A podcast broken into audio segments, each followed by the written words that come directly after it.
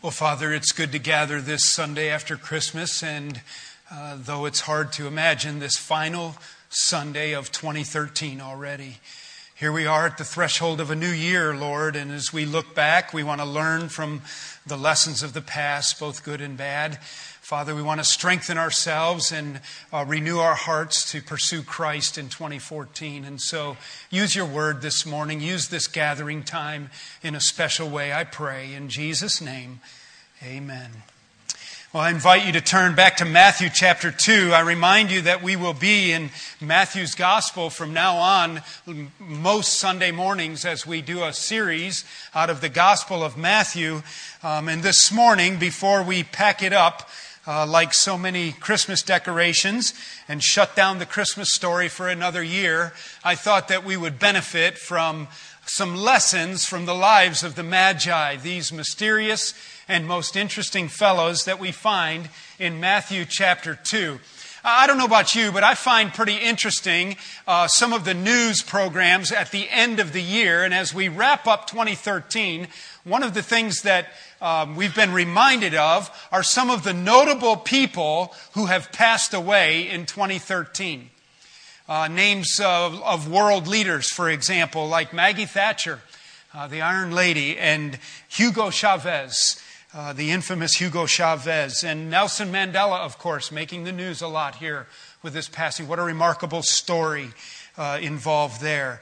Uh, some of the movie stars have made um, uh, uh, quite a bit of splash as the media pays attention to them. Paul Walker's one of them. Understand that Paul Walker uh, had a testimony for Christ at some level. I'm not sure about that. And killed in a car wreck as a young man here not too many weeks ago.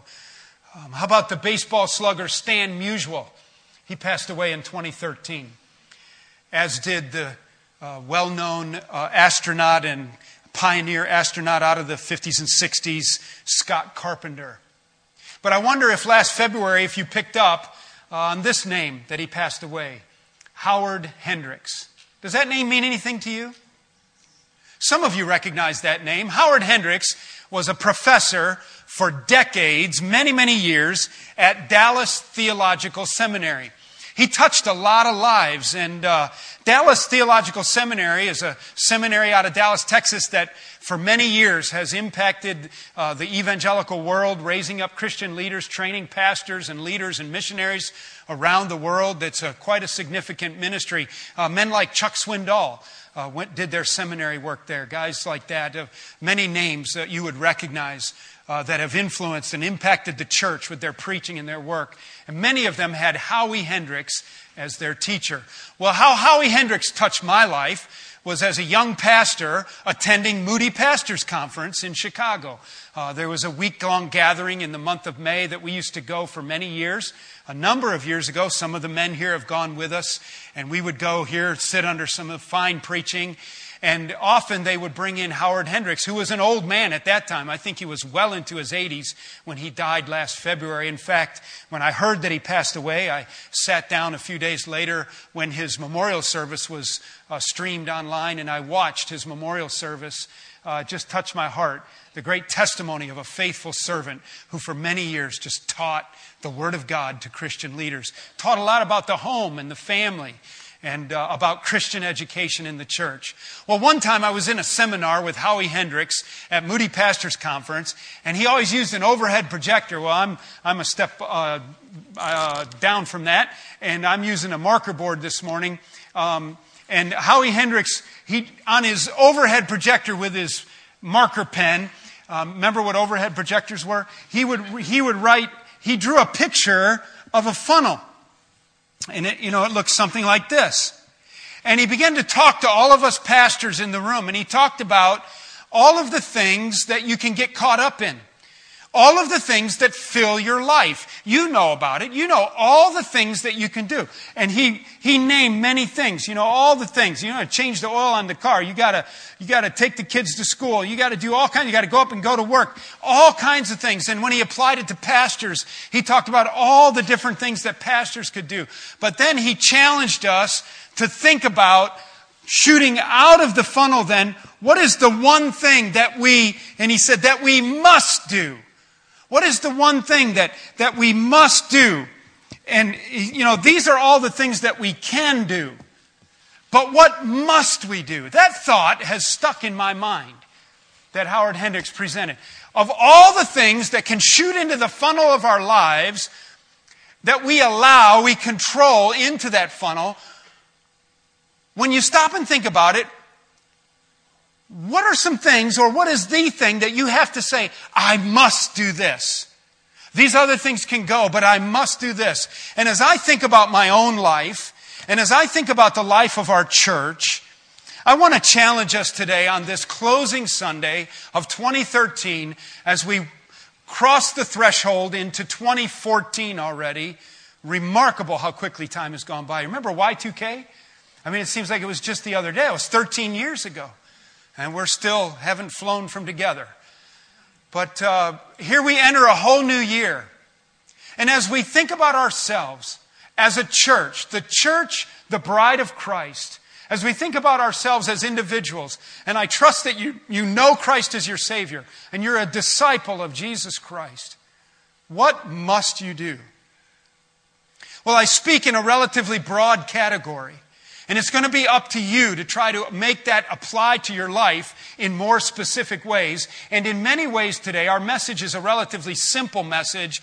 And you need to take these principles and you need to ponder them and you need to pray about them and you need to make application to your life so that as we enter 2014, we can do what I'm challenging myself and what I challenge our church that there is nothing more important that we must do than pursue after Christ. If there's one thing we must do, we must be in pursuit of Christ. And there's so many things that we can get distracted with. There's many things that we that we hang about as so many trappings that we hope will help us pursue Christ that sometimes become sidebars of distraction. So I don't know what the order of your life is. I don't know what the needs, the felt needs of your life. I just know that as the church of Christ, as the, as the body of Christ, as followers of Jesus Christ, we must, with great energy, enthusiasm, and intention, pursue Christ. When we look at the Christmas story one more time, certainly there is an identifiable group of guys who we don't know much about them, and they might have had a lot of flaws, but one thing you have to say about them, they were in pursuit of Christ.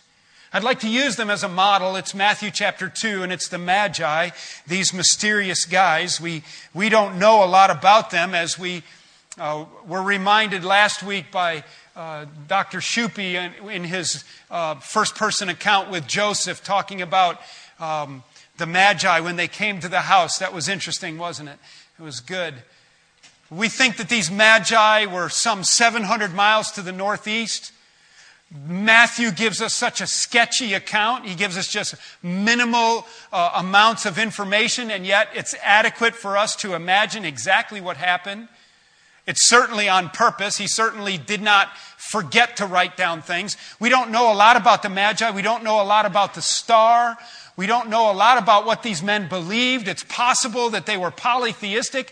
It's possible that they weren't even monotheistic. It's possible that they were in pursuit of yet another God, that they were trying to discern what is truth and that they didn't know what is truth.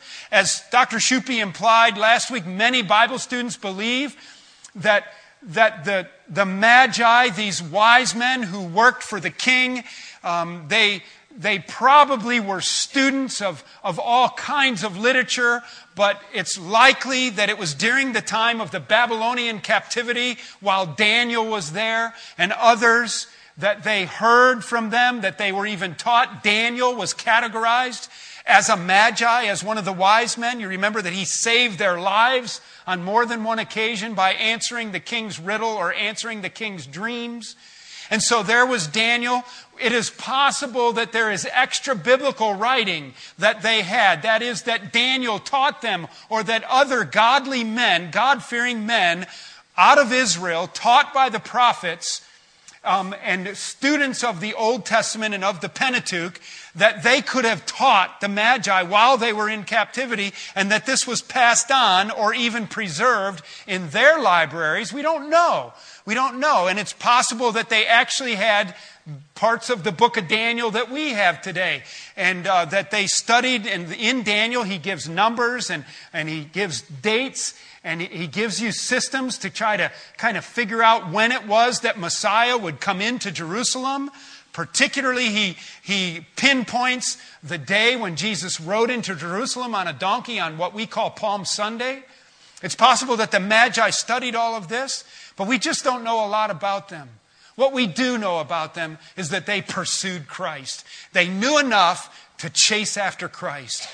I think that that's a good model for us. Let's read a little bit of our text and let's draw from their example some lessons that I think can be very valuable to us today. Now, after Jesus was born in Bethlehem of Judea, in the days of Herod the king, behold, wise men from the east came to Jerusalem, saying, Where is he who has been born king of the Jews? For we saw his star when it rose and have come to worship him. And when Herod the king heard this, he was troubled, and all Jerusalem with him. And assembling all the chief priests and scribes of the people, he inquired of them where the Christ was to be born. And they told him, In Bethlehem of Judea, for so it is written by the prophet, And you, O Bethlehem, in the land of Judah, are by no means least among the rulers of Judah, for from you shall come a ruler who will shepherd my people Israel. We'll just stop right there. The first lesson we have in this model of the Magi for us in pursuing Christ is this. The Magi, in their pursuit of Christ, number one, completely shifted their life priorities. They completely shifted their life priorities. I don't know exactly what it must have been like to be part of the Magi Club. But they must have gotten together on a regular basis where they had libraries, they had big tables, they had telescopes, they were students of, of astronomy, they studied the night skies, they studied the solar uh, patterns. They were not dummies. Sometimes we think because they didn't have electronic devices that they would not be as smart as we are. I think that you would be overwhelmed with the, the mental horsepower of these guys. They were coming up with the mathematical formulas that, that I can't even learn when somebody's teaching them to me. And, and they were incredible brainiacs. They studied together, they worked together, but one day it dawned on them that they had some information that they had to deal with, and that was that somehow they understood that Messiah, King of the Jews, was going to be born in Jerusalem, in that vicinity, and that they wanted to pursue that. They wanted to go there. Listen, you, the pursuit of Christ demands the realignment of life priorities. Do you realize that? The pursuit of Christ means that I cannot stay where I am today. I have to move. And the Magi model that for us. Imagine them going home and looking at their wives. I guess Magi had wives and kids. Start packing up their suitcases. And the wife says, What are you doing? Unless they took them with them, I don't know. It was a big trip. I doubt it. And he said, are, Where are you going? I'm going to find Christ. I'm in pursuit of Christ. How long are you going to be gone? I don't know. So who's going to feed the dog when you're gone? I don't know, but I'm pursuing Christ. See, they realigned all of their priorities. Now, they had a great luxury. I take it that they had some level of sponsorship. I take it that they had, they had the government behind them. At some level, they, they worked for political powers who wanted them to be the smartest guys in the world.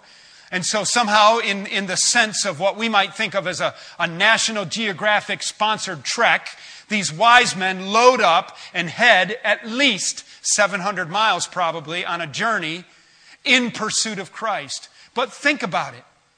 They had to, once they took that step in pursuit of Christ, they had to realign their life priorities. All of a sudden, some things become lesser things, and the pursuit of Christ becomes a greater value in my life. I want to suggest to us that modeling after the wise men, that 2014 is time for us to make the pursuit of Christ a priority in our lives. Now, I recognize that we can't just shut down our lives and pursue Christ full time. You know what that would look like, right? Uh, honey, aren't you going to work today? Nope, not going to work today. You're not going to work today. No, what are you going to do? I'm just going to sit in the family room and meditate. I'm pursuing Christ. You know, your kid says, I'm not going to school today, mom. I'm just going to pursue Christ today. Well, what does that mean? And that would get awful boring. And God didn't call us to just sit around and examine our navels and call it pursuing Christ. God called us to live productive lives. He called us to provide for our families. He called us to grow and develop and, and make ourselves better and to take the resources at hand and use them for His honor and glory and to be a productive people. But in the process of it all, we are to be identified as those who are in pursuit of Christ.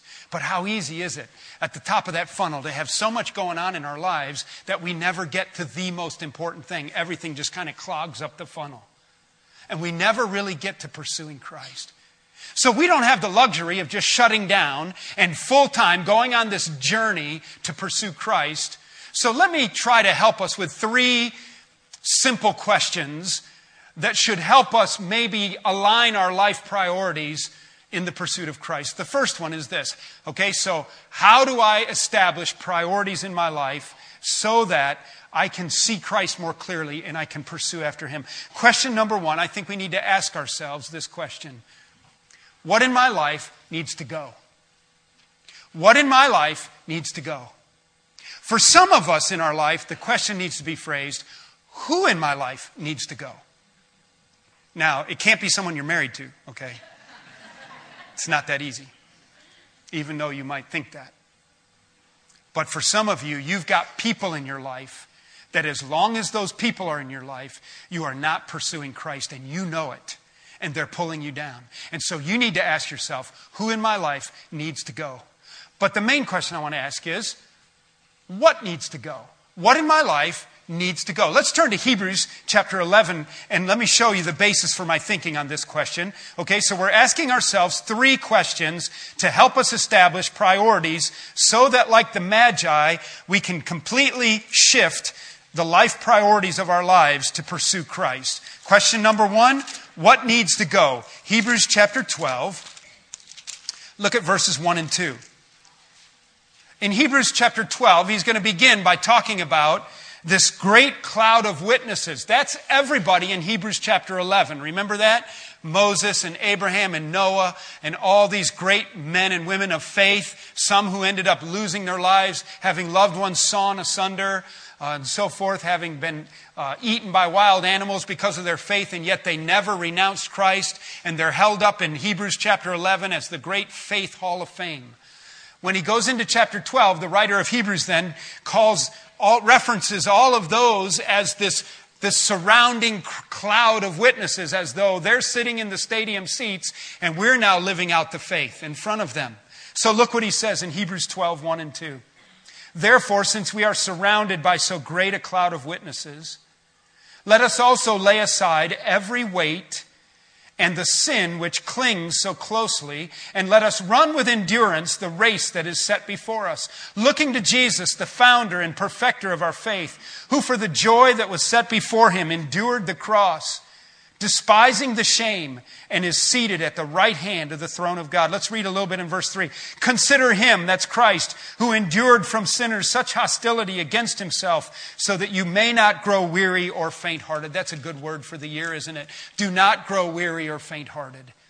Keep pursuing after Christ. That's what he's talking about here in Hebrews chapter 12. Now, I want you to see that he speaks specifically about two things that will keep you from living this life of faith and, and looking unto Jesus, the author and finisher of our faith. Two things. He said, You need to lay aside the weights. Did you see that? And, and then he said, and the sin, in the ESV, it's translated, which clings to us so closely. In the NIV or the King James, I think it talks about um, that entangles us. Kind of the mental imagery of getting your feet tangled in a rope. So he talks about two things. The first thing is the weights, and the second thing is the sin. So I take it that the weights are not necessarily sin.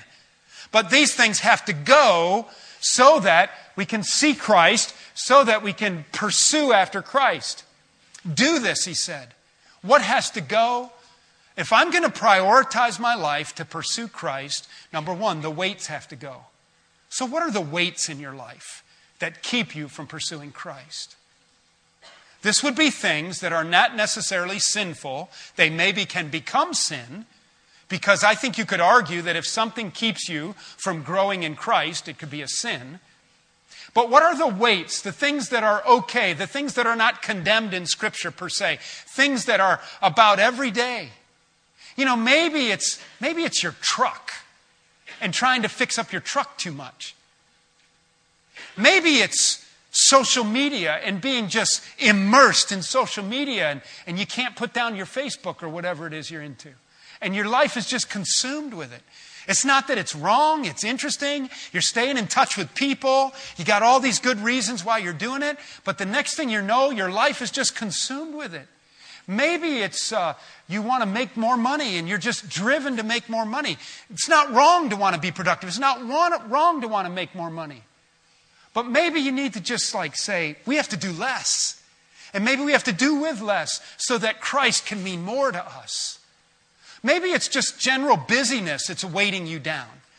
And so you sleep in and you never come to one of the quality Bible teaching Sunday school classes we have or a Wednesday night small group. You just got quality classes going on with excellent teachers.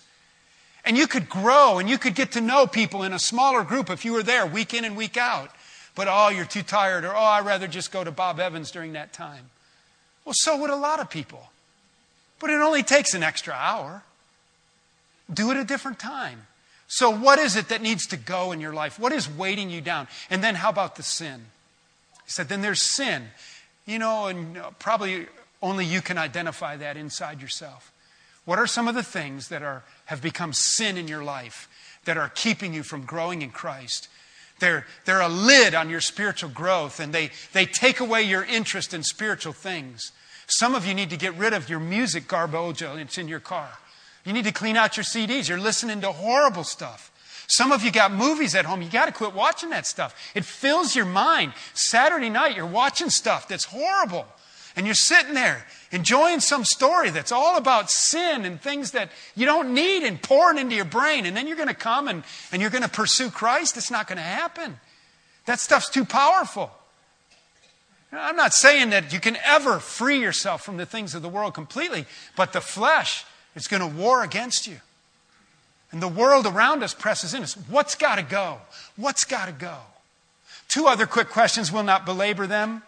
The second question is what really matters? What really matters? And you can just write down 1 John 2, 15 to 17. 1 John 2, 15 to 17. He says, Don't love the world, neither the things that are in the world. If anyone loves the world, love of the Father is not in you. But he says in verse 17, But he that does the will of God abides forever. The things that are lasting are the things that are of God's will for your life. Only you can discern that. What does God have for you in 2014? What really matters? Well, you can find out in a hurry how little some things really matter, can't you? We had a crazy thing happen this week. For some unknown reason to me, um, even though I'm the Iron Man, I got sick again this week with, the, with a stomach virus uh, Thursday night. It was our grandkids' Christmas present to take him to Cowboy Christmas. We had a good time. We uh, about halfway through the program, I just started getting sick. We bring the grandkids home. Part of the Christmas gift was Cowboy Christmas and sleepover at Nanny and Pappy's, and it was all fun. And I'm up in the guest room uh, isolating myself from the family, getting all sick through the night, and Nanny's got the kids sleeping. The next morning, Nanny fixes breakfast. Pappy's still sick as can be, and I'm just out of circulation. And one of the grandkids clogged the toilet. And uh, we didn't know it. Janet was in another part of the house. Their mommy came and took them away. And, and uh, I'm on the couch now, sick and sound asleep. And we don't know, at least a half hour, if not an hour into it, I, I go to use the bathroom, and our whole hardwood floor is water. And right underneath that bathroom is my dungeon desk. My dungeon desk is where God speaks to me and I speak to you. It's my, my bookcases. It's, it's a hole in the ground. It's like it's like where God speaks to me. I got a desk there. I've got stacks of paper, stacks of periodicals, all kinds of Bibles and three bookcases filled with books, and all that water poured down on that desk and on those bookcases and that stuff. Well, I found out in a hurry who my good friends were that showed up to help me uh, with a couple phone calls, and I appreciated it. And we got fans going and dehumidifiers going. And you know, I was just thinking, I was thinking, stacks of papers just totally soaked. Water just poured down. And I got a big trash bag and I just started peeling through that stuff. And I was sitting on a chair and I was stinking sick and I was just like, and I was saying, that doesn't matter. That doesn't matter. That doesn't matter. That doesn't matter. Well, that one matters, and I hang it up on a clothesline to dry. And you know, probably seven eighths of all my paper stacks and my periodical stacks and all the articles I was going to read and need to read and a lot I'll never get to. It doesn't matter. So I've been meaning to clean out the dungeon for a while. And the dungeon's getting pretty clean right now. How much of our life really doesn't matter? Really doesn't matter. It might be of interest, but we need to define down. We don't have long enough to live to gather in all the information that's available to us today. And I hated to lose some nice books, and I thank the Lord for my ministry account that's provided part. I'll be able to replace it, no problem, and it's, it's good it happened to me because I can replace it easily. But, and a lot of them are, I'm salvaging. But you know what I mean when you have something like that happen? And all of a sudden you realize, you know what, that's just really not important. Nobody lost an eye. And we're all still here, and it's just not that important. That's what I mean by asking ourselves to prioritize our lives. What needs to go? What really matters? In Ephesians chapter 5, verse 15, you don't have to turn there, but he says, you need to redeem the time. Question number three for prioritizing your life. What am I waiting for? What am I waiting for? If I'm going to pursue Christ, what am I waiting for? A better day tomorrow? That's a myth. That's the same theory as it's starting a diet tomorrow is easier than starting today. It's never easy. It's never easy. The pursuit of Christ is never easy. I still love my grandkids, by the way. And I never got mad. I was too sick. Just one of those things. Well, here's these wise men completely shifting their priorities, completely shifting their life priorities so that they could pursue Christ. As we evaluate our priorities, what needs to go, what really matters, what am I waiting for?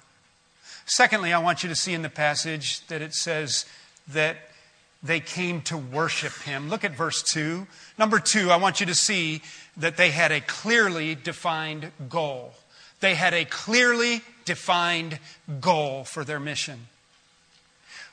Where is he who has been born King of the Jews? They said, For we saw his star when it rose, and we have come to worship him. They had one goal in mind. They weren't coming just to learn more about the stars. They weren't coming to learn what was going on in Jerusalem. They came to worship Jesus. And indeed they did. Look down at verse 10.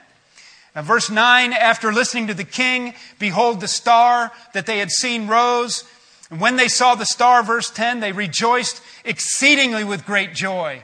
And going into the house, they saw the child with Mary, his mother, and they fell down and they worshiped him. That's what they came for. They rearranged their life priorities so that they could pursue the goal of worshiping Jesus. Now you got to stop and think about that for a minute grown men entering the house and falling down on their knees. In our culture, we don't do that much. I ask you a question. When's the last time you worshiped Jesus? Did you worship this morning already? Are you worshiping right now? This is kind of a buggy question. It bothers me a little bit, you know, because we put together our orders of service and we sing and pray and give a missions update and preach, and we call it a, order of worship. We have a worship service. Did we worship? I don't know. Worship's pretty personal, isn't it? Can I make you worship? I cannot make you worship. Who's responsible for worship? When do you worship? Now, I think it's very valuable to sing together theologically correct hymns courses and songs and psalms and to encourage one another. We're to build each other up with that. I think that acknowledging God's greatness in our hymns and in our courses and our songs, that can be corporate worship. I think that sitting quietly and respectfully and tuning in my brain with a heart prepared to listen to the Word of God can be an act of worship and an important part of our worship. I think that ministering to one another in surrender and sacrifice and meeting one another's needs can be meaningful worship. I think with a right heart prepared, placing an offering in the basket can be an act of worship. But are you characterized as worshiping Jesus? When do you worship Jesus? When is the last time you've been on your knees worshiping Jesus? Literally, physically. You know what I mean? We just don't fit this stuff in very well, do we?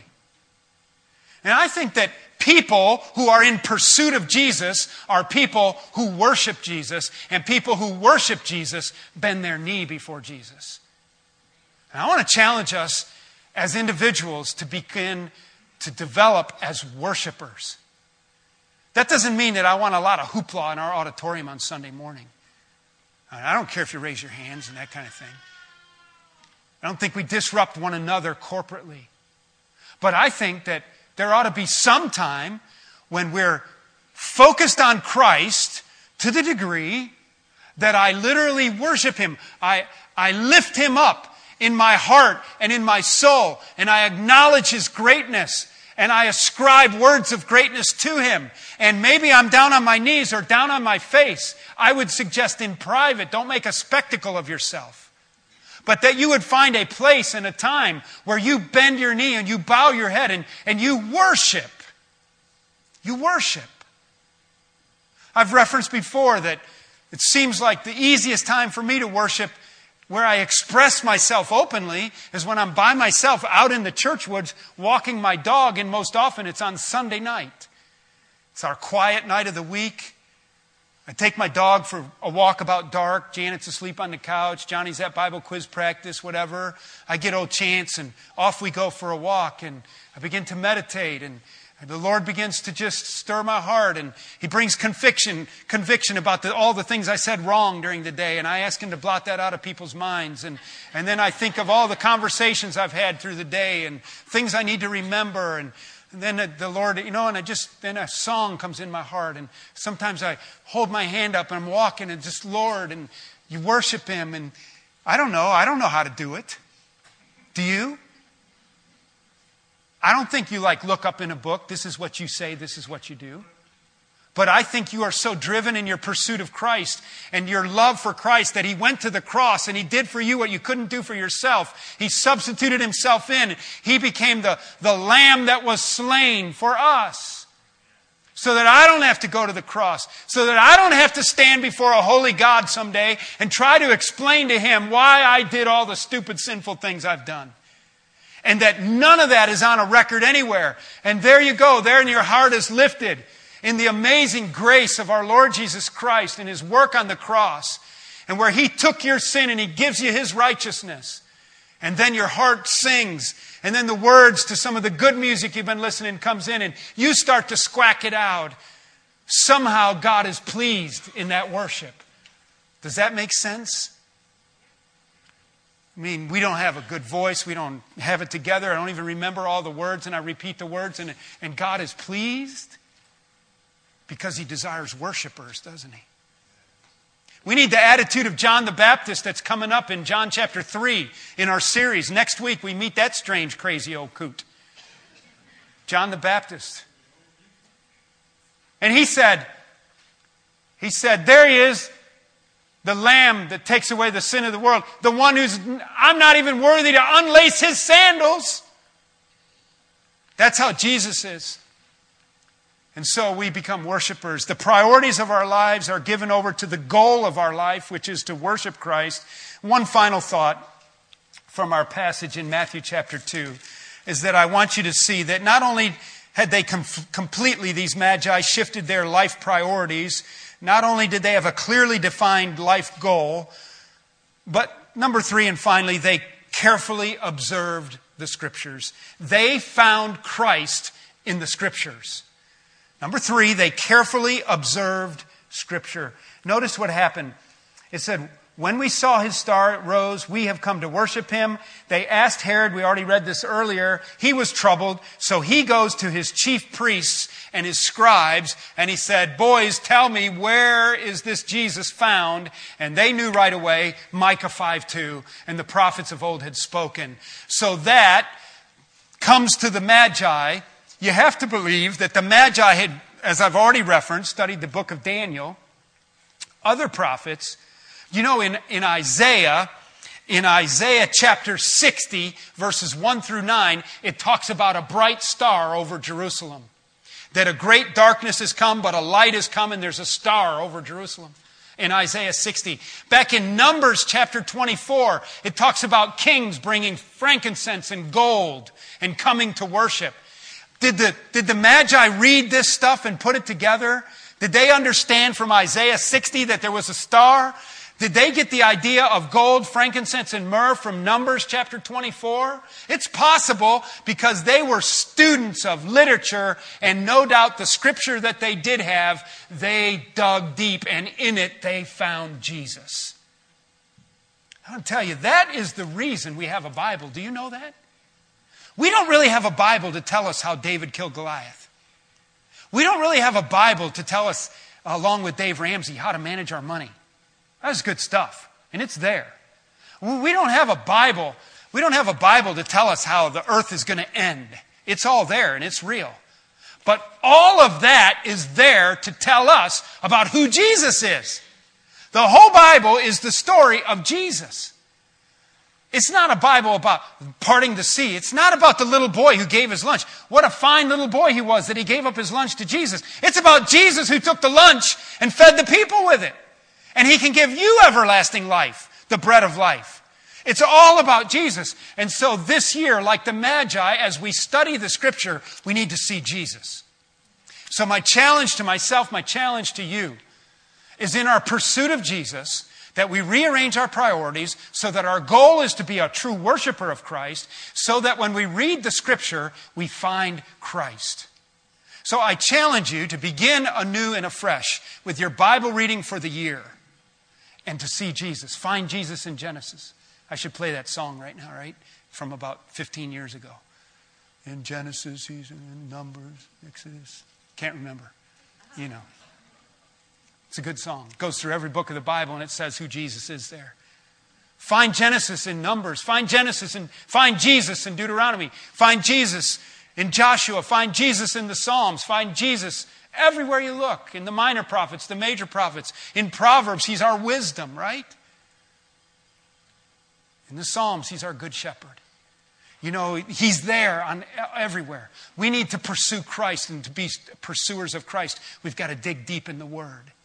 So I did copy some scripture reading pages. They're simple. You can Google your own. You can just go online and type in um, Bible reading, um, whatever, Bible reading charts and you'll have like 39,000 to choose from. And you can print out your own. The one I printed out is the one I'm going to use. I forgot to bring it up here. I had a hundred of them on the back counter this morning. It doesn't even have a label on it. All it has is every book of the Bible, and then in every book of the Bible, every chapter that's in each book of the Bible has a little square with a number for each chapter. So that if you read a chapter, you can just check it. Put it in your Bible. I would encourage you maybe to make a special mark at each chapter because halfway through the year, when you lose your chart um, or it gets flooded, you, you'll be mad that you don't know which chapters you read. But I like it because it's not one of those that you have to read three chapters here and three chapters here and three chapters here for today to make it through the Bible this year because then when I mess up, I'm so far behind. But in my study, I'm all over the Bible reading different chapters and I can check them off as I go and put it all together. Regardless, find something that works. Get a translation that's comfortable for you to read. It's not wrong to read a paraphrase, even. Read it. See Christ. Begin to study. Get in a class. We have excellent Bible teachers. The book of Colossians is coming up. Christ is going to be in Colossians. Our other teachers will be teaching topics. How does Christ intersect with that? So, of all the things you can do in 2014, There we got our funnel.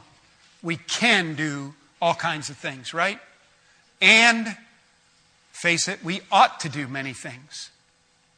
But of all the things that I can do and of all the things that I ought to do, what must I do? I tell you, what we must do is we must pursue Christ. We must pursue Christ. And He must increase, and we must decrease.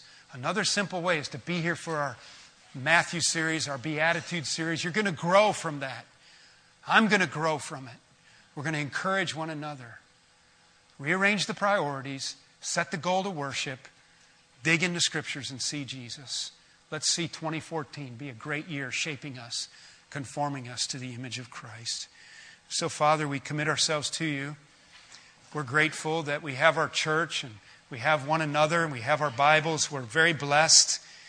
And yet we admit how easily distracted we are. And so help us as we wrap up the year to not grind ourselves down so much about all the unfulfilled goals of 2013, but show us how to live out the, the majestic goal of pursuing Christ in 2014 and how to realign our lives and to move ourselves from where we are today to where Christ is. You show us, you convict us, you lead us and teach us, I pray, through the shepherding ministry of your Holy Spirit. Amen.